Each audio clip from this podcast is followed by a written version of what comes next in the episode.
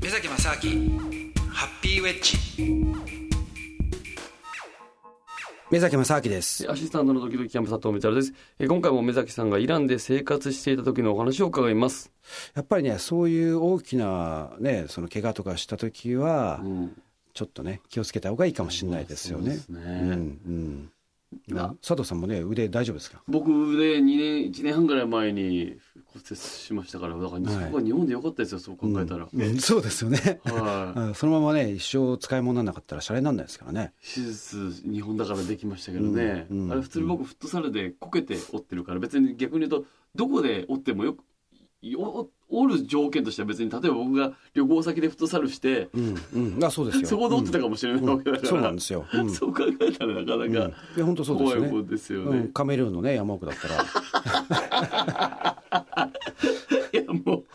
折った瞬間に使い物になってないでしょうね、だってね。でまあその時はね大丈夫だと思うんですけどやっぱりほらすぐにどういうふうに手当てするかとかそういうのがねそれによってもう二度とまあ二度とくっつかないってことないと思うんですけど変なのにくっついちゃったりとかあるじゃないです怖いか。わあります、そうですねう。んうん、すごいよな目崎さんは、あの、まあ、いろんな国に行かれてますけど、で、この番組でもね、いろんなお話を聞いてますけど、あ、慌てないですね。本当に慌てた話が一個も出てこないですね。いや、慌てた方がいい箇所いっぱいあったんですよ。はい、あそうですか慌てた方がいいんですいや、いっぱいありましたよ、慌てた方がいいところ。そうですか慌てた方がいいというか、でも慌てるとだってろくなことないじゃないですかいや、 そうなんでいすよや。慌てれば慌てるほどやっぱり多分生き残る確率減ると思うんですよそれは当然そう。ああそうやだっと思いぱます。ね、やばいことになればなるほど冷静にならないと、冷静でそれを分析してやんないと、生き残れないですよどね。こでそれは身につけたんですかその感じは。なんでしょうねも。ともとそういう人なんですかそう、どうなんですかそれともね経。験値で、そうーんいうことを。そういう多分両方あると思いますけどもね、あの別にね、本当に子供の頃から落ち着いてたかっていうと、そういうわけじゃないですしう、ん子供の頃ってどっちかっていうと、もうね、あの本当、いろんなところで問題を起こしてましたから、怖いですね。問題を起こしてたら、まあ、どんな問題か聞かないでおきますけど。そうそうです怖いねですよあいろいろ親が呼び出されたりとか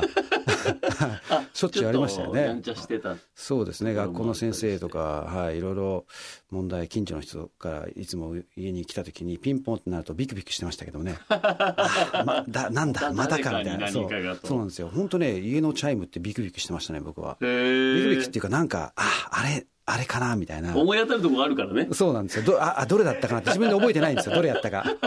でもああまたかみたいなどの県の誰だと。はいはい、そういうのがありましたけど、でもね、どうなんだろうな、意外と、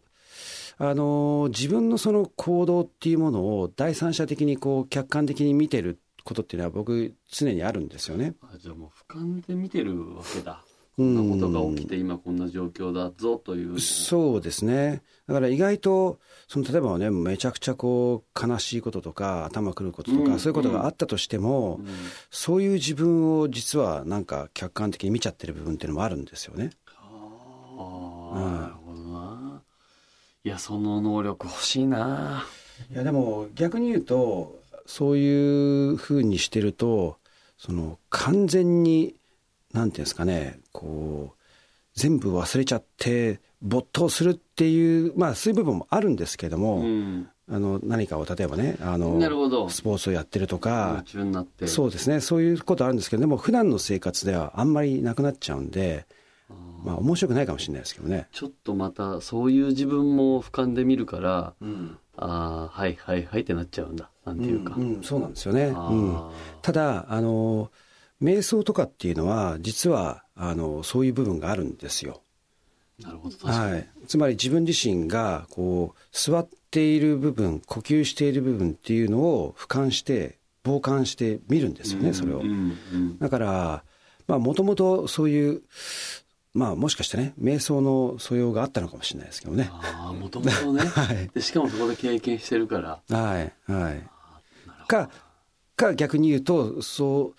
う、なんですかそういった俯瞰している部分があるからこそ、瞑想ともに対してすんなりと受け入れあて、ーあでもなんそうかかもしれピないですねンときて、ああ、これやりたいなっていうふうに思ったのかもしれないですけどね。ああ、そうかもしれないですね。あはい。あ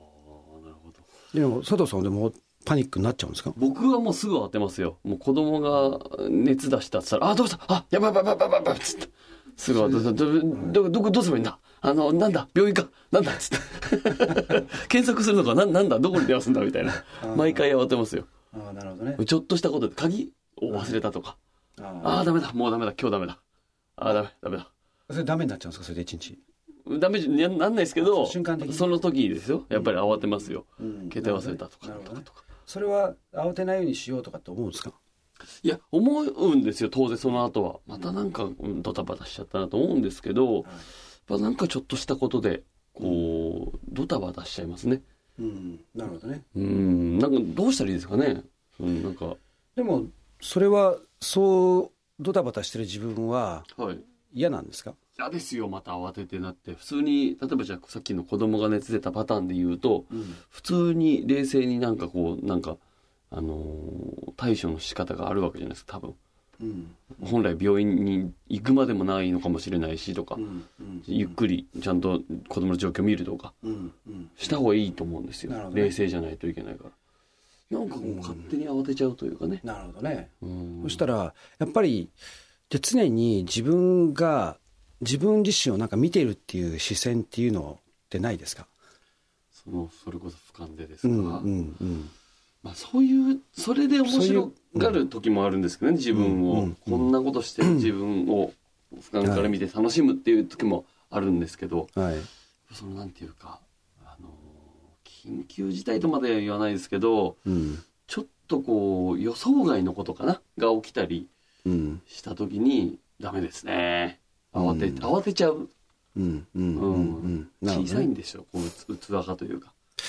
まあでもそれはもしかしてねそうあの自分自身をとにかく俯瞰するっていう癖をつければ、あ癖ねうん、癖じゃないですかねあー多分ね。うんなるほどうん、そしたら徐々に、ね、あの例えばすごい頭に来た時とかでもそのなぜ相手がそういうことやったのかとかっていうことを考えてると意外とその相手の境遇とかに共感とかしちゃったりすると、うん怒りが収まっちゃったりすることってあるじゃないですか。ああまあなるほどなって思えると、はいうんこういう理由でこうしたのかとか思えるとはいなるほどね、はいはいはいうんだからそういった時間をかけてその状況を理解することによって意外と感情ってなんか収まるような気がするんですけどね。あーなんかそういう感情をコントロールするっていうことなのかもしれないですねそういう意味じゃねその怒りとかも全部、そ慌てるとかも全部そうですけどそうですね脳の中のその情動を司っている部分が多分ね完全にハイジャックされちゃってるんですよねあー脳の部その分が。何か起きたことに対してね、はいはいうんはい確かはにいそうかもしれない動物的なそのリアクションでね、うんはいうんはうんい、だからそれをそのもうちょっと人間の理性的な部分でうんこうこうなんだって理解することによってちょっとコントロールするっていうのはできるとは思いますけどね。それはでも訓練でうん、できるとも思いういますけるよ。んですかはね、い、はい、わかりましたちょっとですねあのー私も慌てない大人にもう38ですから ねこれなんかあのなっていきたいなとまあリスナーの方ももしよければそういう一緒に訓練をねうん、していくっていうのもいいんじゃないでしょうかということで、えー今回はあのイランのお話からこういろんな最終的にはこうちょっとなんていうかいいですね、日常でできる訓練そうですね。俯瞰、自分のことを俯瞰で見るみたいな話まで、はいえー幅広くお伝えしてえーいきましたということで今回はじゃあそんなところでございますがまたお話ぜひ聞かせていただけたらなと思いますありがとうございますということでお相手は、はい、目崎正明でしえた。ーあアシスタント時々キャンプ佐藤でございましたありがとうございましたりがとうございます。